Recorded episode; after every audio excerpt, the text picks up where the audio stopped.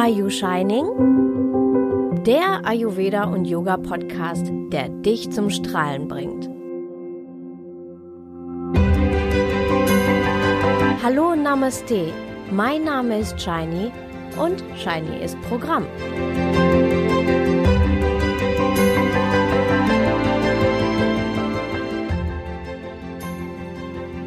Was?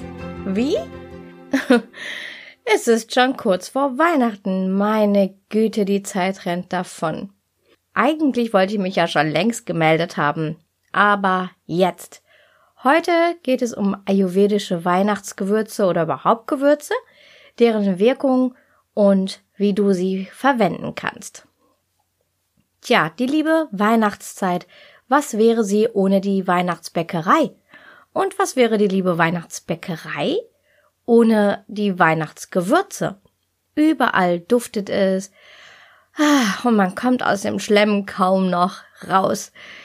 Ich möchte dir heute vorstellen, dass die Gewürze viel mehr drauf haben als, ja, in Anführungszeichen nur ihr Geschmack.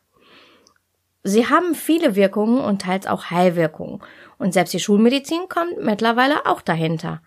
Und so laufen weltweit immer mehr Studien, die genau das beweisen, was die gemeinen Inder in Ayurveda schon seit tausenden Jahren wissen.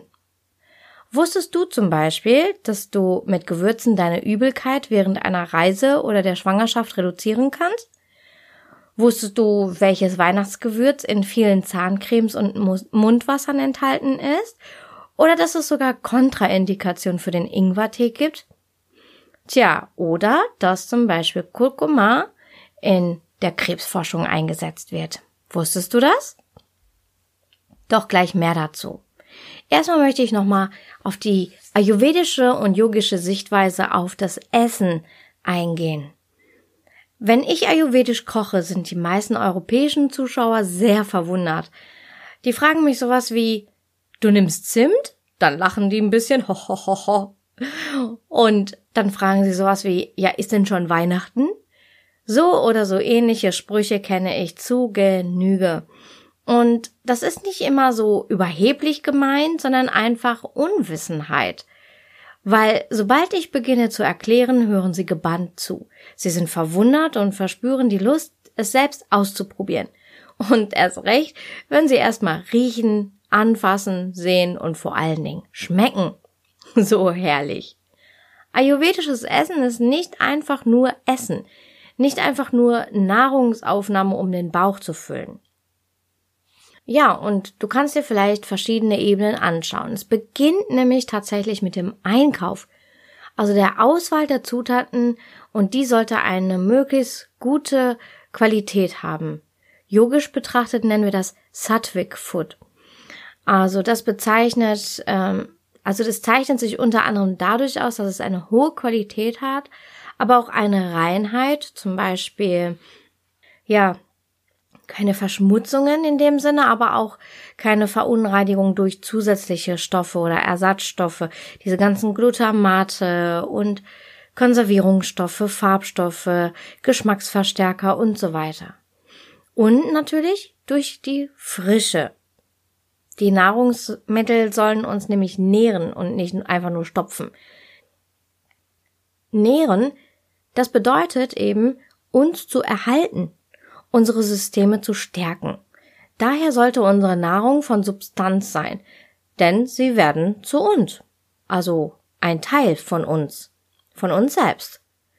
Nehmen wir stattdessen nur Hohles zu uns wie Fastfood, Zusatzstoffe, Glutamate in Fertigprodukten oder leere Hüllen wie Weißmehl, Industriezucker und so weiter, dann werden wir selbst irgendwann hohl, sozusagen. Und da wir diesen leeren Raum in uns spüren, versuchen wir dann, diesen zu füllen oder zu stopfen. Jedoch funktioniert das wiederum weder mit Masse, also Quantität, noch mit einem riesen Eisbecher, Alkohol, Sex oder erschöpfenden Paarbeziehungen. Nein, es beginnt mit der Auswahl an Zutaten. Die Qualität der Zutaten ist entscheidend, sowohl für das Gericht deine Mahlzeit, aber auch für das Leben insgesamt, sozusagen im übertragenen Sinn. Die nächste Ebene ist das Zubereiten. Der Kochprozess sollte mit innerer Ruhe vollzogen werden. Mit Liebe kochen, das schmeckt man am Ende. Und unerheblich ist dabei technisch gut zu kochen. Also das heißt, äh, kannst du diesen neuen Topf bedienen, äh, du hast irgendwelche tollen Hilfs, äh, Hilfsmittel oder kleine Maschinchen, die dir helfen beim Kochen. Das alles ist gar nicht so wichtig. Viel wichtiger ist eher mit dem Geist voll und ganz bei der Sache zu bleiben und auch in innerem Frieden, innerer Ruhe und innerer Liebe zu kochen. Also nicht nebenbei in den sozialen Medien lesen, im Internet surfen, mit Freunden telefonieren oder ein Buch lesen. Ja, und es gibt ja so ähm, Geräte, in denen man einfach nur irgendwelche Zutaten reinschmeißt und diese Maschine erledigt dann den Rest. Ja, hm, einerseits ist es natürlich sehr praktisch und ähm, erleichtert die Arbeit, erleichtert viel Zeit oder ja, Leute, die vielleicht nicht gut kochen können, fühlen sich dadurch vielleicht ähm, so, dass sie dann trotzdem eine warme, gute, qualitative Mahlzeit bekommen. Aber neben dem, ja, sozusagen technischen ist es doch wirklich so, dass ähm, die Liebe, mit der du kochst, das schmeckt man wirklich, denn du gibst deine Liebe und damit auch deine Energie in diese in dieses Gericht rein. Und ähm, und diese Liebe, daran erinnern wir uns, zum Beispiel, wenn wir noch daran zurückdenken, Omas leckerer Apfelkuchen oder Mamas Waffeln. Selbst wenn das mal verbrannt war und wenn sie das mal nicht so gut hinbekommen hat, das war sowas von egal, weil man einfach die Liebe da drin gespürt hat und weil man ähm, das eben auch geschmeckt hat. Und das ist eben immer noch in Erinnerung, selbst dann, wenn diese, die, wenn die Oma zum Beispiel schon gestorben ist oder wenn die Mama ähm, dieses oder jenes vielleicht gar nicht mehr so häufig kocht, dennoch die Erinnerung ist immer noch da und da wird einem richtig warm ums Herz. Ja, und auch energetisch ist dies eben zu spüren. Das äh, Gericht ist sozusagen energetisch aufgeladen und auch das nährt uns, nährt die Zellen. Natürlich kannst du das, was ich dir jetzt gerade gesagt habe, in die spirituelle, esoterische Richtung äh, Ecke abstempeln und du kannst sagen, dafür gibt es vielleicht keine wissenschaftlichen Beweise. Ähm, aber da möchte ich dir widersprechen, denn mittlerweile gibt es viele Studien ähm, und Untersuchungen, die eben zum Beispiel schauen, ähm, was eben passiert mit, mit Pflanzen und auch mit deren Früchten, wenn der Mensch liebevoll mit ihr umgeht und mit ihr spricht und so weiter, oder ob sie das eben ähm, einfach nur, ja, gute Erde, Wasser, Dünger und Licht bekommt. Das alleine reicht zwar aus, um äh, Früchte zu produzieren, aber tatsächlich gibt es mehr Vitamine und Mineralstoffe, mehr Energie in den Früchten, ähm, wenn die Pflanze vorher mit Liebe beschallt wurde sozusagen. Ja, und ähm, daher ähm, solltest du versuchen, so gut wie möglich, selbst wenn du nicht für andere kochst, auch wenn du vielleicht Single bist, sei es dir selber wert. Gönne es dir, diese Zeit einzuhalten und ähm, schenke auch dir selber diese Energie. Denn da, wo deine Augen hinschauen, da befindet sich auch dein Geist. Wenn du also mit dem Essen quasi, mit der Zubereitung, mit dem Entstehungsprozess nichts zu tun hast, weil du alles in die Maschine geworfen hast. Oder du warst geistig nicht wirklich anwesend, weil du eben nur die ganze Zeit in dein Smartphone geguckt hast und vielleicht dann erst äh, wieder zum Herd geguckt hast, wenn du hörst, dass äh, der, der Topf überkocht oder sowas, dann ist eben dein Geist nicht präsent und gibt eben auch dann nicht in die Nahrung rein. Koche so viel wie es geht eben frisch und gönne dir diesen Luxus. Das Ambiente, das ist wieder eine andere Ebene. Schaffe ein gutes und vor allen Dingen ein friedliches Ambiente zum Essen. Und das betrifft sowohl, dass der Raum der Tisch, aber auch der Teller einladend aussehen, dass du die Mahlzeit mit, am besten mit Menschen verbringst, die, die wohlgesonnen sind und für die auch du Liebe empfindest. Streite nicht, während du isst. Und wenn, ja, Streit kennen wir alle mal und das ist auch normal, kann ja auch ganz äh, fruchtbar und klärend sein. Aber streite nicht während des Essens. Streite lieber hinterher. und ja, iss mit all deinen Sinnen und mit deiner ganzen Aufmerksamkeit. Kaue gut und iss langsam. Das erleichtert auf jeden Fall deinem gesamten Magen-Darm-Trakt massiv die Arbeit.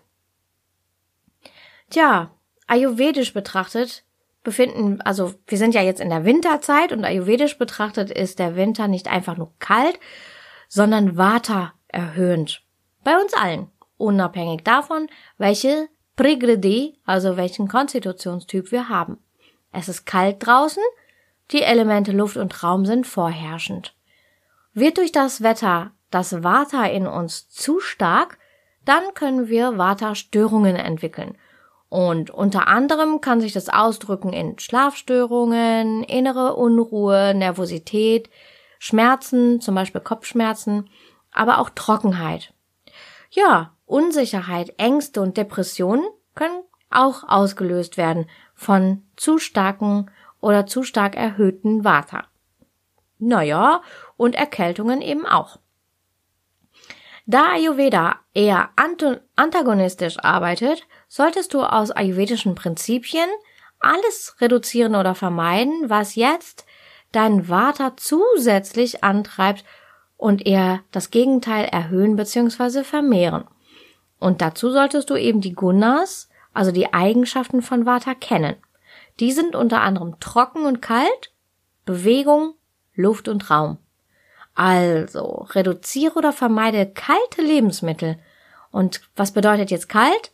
Kalt ist Raumtemperatur und alles, was kälter ist als das. Und das erhöht dein Vata. Zum Beispiel Eiscreme. Und ähm, ja, außerdem ist Vata, wie gesagt, trocken. Und trockene Lebensmittel sind zum Beispiel trockenes Brot, ja, trockenes Brot mit Käse zum Beispiel oder Salat oder Trockenobst. Und stattdessen erhöhe, was die Wärme in dir erhöht. Und das sind zum Beispiel warme Tees, warme Speisen, warmherzige Menschen um dich herum, aber auch ein warmes, wohliges Zuhause oder ein Entspannungsbad. Ein schönes Ambiente während der Nahrungszufuhr ist im Winter noch bedeutender als im Sommer. Und so gehe damit eben ganz bewusst um. Ja, und wärmend können eben auch die Gewürze sein. Also zusätzlich kannst du eben diese wärmende Wirkung erhöhen, indem du diese wärmenden Gewürze benutzt. Und zu denen zählen unter anderem Zimt, Ingwer oder auch Kardamom. Ja, und die werden eben auch gerne als Weihnachtsgewürz äh, bezeichnet. Zumindest in Deutschland. Also in Indien garantiert nicht. Sie wirken ähm, wärmend, also insgesamt, das spürst du auch, wenn du so innere Kälte hast, dann vertreibt es diese innere Kälte. Aber es wirkt auch wärmend auf deinen ganzen Verdauungsapparat und sie unterstützen das Agni und Agni ist das Verdauungsfeuer. Und wenn du das Verdauungsfeuer stark hast, dann dann kämpfst du zum Beispiel eben gegen Blähungen, Sodbrennen, Appetitlosigkeit an und verbrennst einfach mehr und vor allen Dingen einfacher. Das heißt, du brauchst weniger Energieaufwand, um verbrennen zu können. Und damit sammelst du gar nicht erst diese Schlacken, die sich dann in die Zellen setzen, die als Hüftgold gespeichert werden oder eben dich von innen heraus krank machen können. Tja, und außerdem kannst du mit einem starken Feuer auch gegen deine Erkältung angehen. Daher sollten die sogenannten Weihnachtsgewürze wie Zimt, Gewürznelke oder Kardamom auf keinen Fall nur zu Weihnachten benutzt werden, sondern viel mehr im Alltag. Ja, und genau das ist mein Anliegen, dass du die Zusammenhänge verstehst und so verwendest, wie du sie brauchst. Nicht weil andere bestimmen, wann du sie benutzen sollst. Also Das heißt, wenn du es brauchst, dann benutze doch Zimt, unabhängig davon, ob wir gerade in der Weihnachtszeit sind oder nicht. Gegen Erkältung kannst du heißes Wasser trinken. Ja, du hast genau richtig gehört. Heißes Wasser. Also heißes Wasser ohne Schnickschnack, ohne Tee drin oder so. Das wird auch das ayurvedische Wasser genannt, denn es hat nicht nur wärmende, sondern auch eine klärende und reinigende Wirkung. Ich trinke zum Beispiel jeden Morgen als erstes ein bis zwei Tassen heißes Wasser. Ohne Tee, ohne Schnickschnack. Und äh, viele Kunden von mir sind zunächst irritiert und können sich das überhaupt nicht vorstellen. Jedoch ändert sich das sehr, sehr schnell, wenn sie es einfach mal für ein paar Tage ausprobieren. Naja, und zu dem heißen Wasser kann ich noch sagen, ähm, ja, stell dir vor, wenn du ähm, etwas trinkst oder auch isst, es passiert halt, die Speiseröhre gelangt zum Magen und von hier aus wird es ähm, eben gespalten in in das, was wir gebrauchen können, um uns zu erhalten, die Zellen zu reparieren und so weiter. Und das wird in, dann eben weitergeschickt in, den, in das Duodenum. Ähm, das ist der Dünndarm und von hier wird es sozusagen verteilt dahin, wo es gebraucht wird. Das ist jetzt so ganz, ganz stark vereinfacht ausgedrückt natürlich, aber so ungefähr kannst du dir das vorstellen. Ähm, und das, was wir nicht gebrauchen können oder was uns sogar schadet, was uns krank machen würde, das wird dann in die drei Malers gebracht und die drei Malers sind eben der Stuhl, der Urin oder der Schweiß. Und dort wird es dann eben von den entsprechenden Organen ausgeleitet, damit wir nicht krank werden. Ja, und ähm, wenn jetzt die Nahrung oder auch das Wasser Raumtemperatur oder kälter ist, dann, ähm, dann kann das dieser Prozess noch gar nicht in Gang kommen, weil dann muss das, muss die Temperatur im Magen erstmal erwärmt werden. Und das heißt, wir verlieren kostbare Zeit. Wenn du also zum Beispiel Kopfschmerzen hast und ähm, das vielleicht daher rührt, dass du heute zu wenig getrunken hast, dann kannst du ganz easy dem entgegenwirken, indem du einfach viel Wasser trinkst. Und wenn das kaltes Wasser ist, ähm, dann braucht es einfach Zeit, bis das im Magen erwärmt wird und dann in den Dünndarm geschickt wird und dann eben verteilt wird, zum Beispiel auch ins Gehirn oder in die Zellen. Aber wenn du warmes oder heißes Wasser trinkst, passiert das sofort. Das heißt, der Magen ähm, oder das Wasser passiert den Magen nur und geht direkt zum Dünndarm. Und deswegen ähm, drängst du den Körper sozusagen viel mehr, viel schneller, wenn du heißes Wasser oder warmes Wasser trinkst. Eine Variante davon ist, das heiße Wasser mit Pfeffer und Zitrone zu mischen. Die Zitrone schmeckt nicht nur lecker, sondern gibt eine Frische und bietet natürlich Vitamin C. Und Vitamin C, das weißt du ja sicherlich, ist eben sehr gut gegen die Erkältung. Ja, und der Pfeffer, der wärmt und reduziert eben auch damit das Vata. Tja, Kontraindikationen. Viele haben bereits gehört oder gelesen, Ingwertee sei gut gegen Erkältung. Und das stimmt.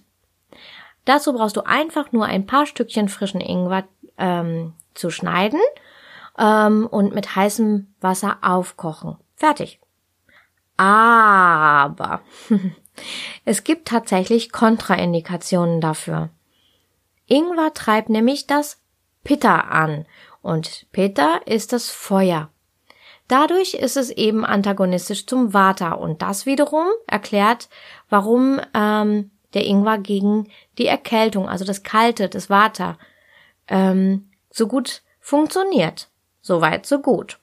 Solltest du allerdings an Pitta-Störungen leiden, dann wäre dies kontraproduktiv. Mit der Logik, Feuer plus noch mehr Feuer ist sehr viel Feuer und somit würdest du also mit dem Ingwertee vor allen Dingen in großen Mengen verzehrt das Feuer sehr anfachen und damit würdest du die Pitta-Störungen auch verstärken. Pitta-Störungen können zum Beispiel Entzündungen sein, ja, also solltest du zum Beispiel an einer Magenschleimhautentzündung leiden, dann wäre es keine gute Idee, nur weil du erkältet bist, den ganzen Tag über frischen Ingwertee zu trinken. Um es nicht zu kompliziert zu machen, kannst du dir einfach merken, Bei Erkältung trink gern Ingwertee, aber eben nicht den ganzen Tag über. Und solltest du an Entzündungen leiden, dann maximal ein bis zwei Tassen pro Tag. Eine andere Kontraindikation, die viele auch gar nicht kennen, das ist, äh, das betrifft die Gewürznelke. Denn die ist für Schwangere, insbesondere für hochschwangere Frauen, nicht geeignet. Sie hat nämlich eine wehenfördernde Wirkung. Ja, das kann sein, muss es nicht. Ähm, daher solltest du mal in Anführungszeichen aus Versehen Gewürznelke in einem hochschwangeren Zustand eingenommen haben, gegessen haben, dann krieg jetzt nicht sofort Panik. Aber wenn du jetzt vorhast, Gewürznelke zu essen, zum Beispiel weil du ein neues Rezept ausprobieren möchtest, vielleicht auch eins meiner Rezepte, dann sage ich dir, lass es lieber sein und gehe nicht ein Risiko ein. Ja, good to know. Ja, wusstest du, dass die Gewürznelke in vielen Zahncremes und Mundwassern enthalten ist. Das habe ich ja gerade gefragt am Anfang. Da handelt es sich wirklich um die Gewürznelke. Die hat nämlich einen guten Einfluss auf die Mundhygiene. Sie wirkt auch antibakteriell und sie wirkt damit eben auch unter anderem gegen Mundgeruch oder Mundfäulnis und sie wirkt gegen Zahnschmerzen. Also, wenn du Zahnschmerzen hast, Nimm dir eine Knospe von Gewürznelke, wenn du nicht gerade hochschwanger bist, und kau einfach auf dieser Knospe herum. Ja, wusstest du, dass frischer Ingwer gegen Übelkeit hilft? ja, das hilft. Also, wenn du einfach ein Stück frischen Ingwer nimmst und kaust, kannst du gegen die Übelkeit ankämpfen. Und das ist egal, ob es sich dabei um eine Übelkeit während einer Reise handelt, während der Schwangerschaft oder Chemotherapie. Wusstest du, dass Ingwer gut für Sportler ist? Unter anderem entspannt es die Muskeln und ein Muskelkater hat es also schwerer, sein Unwesen zu treiben. Und das ist vielleicht besonders dann für dich interessant, wenn du jetzt vielleicht zum Jahreswechsel oder zum Neujahr hin dir vorgenommen hast, mit Sport zu beginnen oder zu deinem Sportpensum zu erhöhen. Ja, und außerdem wirkt es eben ähm, positiv auch auf das Herz-Kreislauf-System. Wusstest du, dass du an Kardamom nicht vorbeikommst, wenn du an einem ausgeglichenen Säure-Base-Haushalt interessiert bist und dass Kardamom außerdem deine Gedächtnisleistung erhöht. Wusstest du, dass Kurkuma als Paste in der Nacht vor der Hochzeit auf die Haut der Braut gerieben wird? Denn es reinigt die Haut, schützt vor Bakterien und bösen Geistern und verleiht der Haut einen tollen Schimmer, so ein bisschen gülden.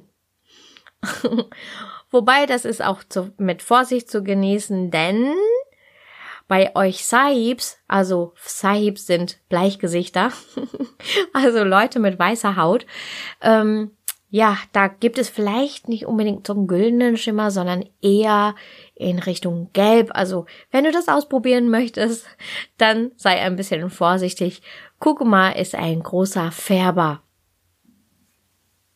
Get to learn more. Ja, zu guter Letzt habe ich mir so überlegt, vielleicht habe ich dich nun neugierig gemacht und vielleicht möchtest du mehr über die Wirkung von, von den Gewürzen äh, erfahren. Also, da ich so viel positive Rückmeldung zu den Gewürzen bekommen habe, biete ich dir jetzt zwei Möglichkeiten an, tiefer in die ayurvedische Gewürzwelt einzutauchen. Erstens, falls du bereits in meinen Sunshine News eingetragen bist, dann bekommst du ein Hammer Weihnachtsgeschenk von mir. Solltest du noch nicht drin sein, dann dann hüpf ganz schnell, ganz schnell noch rein. Und dann bekommst du eben auch das Geschenk. Und das Geschenk besteht aus drei Goodies.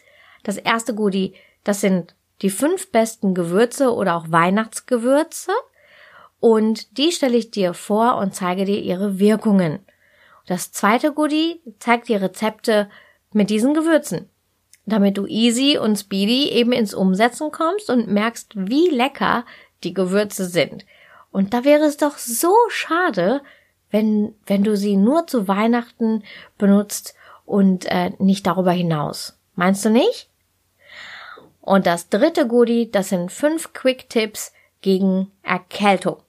Ja, und das alles ist mein Weihnachtsgeschenk, wenn du Teil ähm, in meinem Newsletter bist. Und mein Newsletter heißt Sunshine News. und die zweite Möglichkeit, und wenn dir das immer noch nicht genug ist, dann, dann, dann, dann, reise mit mir gemeinsam in einer Gruppe nach Kerala. Kerala ist God's Own Country, so der offizielle Titel des Bundesstaates in Indien. Der liegt ganz in der Spitze unten südwestlich. Und da machen wir zunächst eine fünftägige Rundreise und da besuchen wir unter anderem eben eine Gewürzplantage. Und dort können wir dann live und in Farbe bewundern, wie die Gewürze an der Pflanze entstehen, wie sie aussehen, wie sie sich anfühlen und wie sie riechen. Und nach der Rundreise, ja. Und ähm, ein anderer Stopp ist zum Beispiel, dass wir uns die weltberühmten Backwaters angucken und sogar etwas ganz Besonderes erleben dürfen. Nämlich, wir übernachten eine Nacht auf dem Hausboot. Nach der Rundreise finden wir uns in dem Resort ein und dort ähm, findet dann eine neuntägige Ayurveda-Kur statt.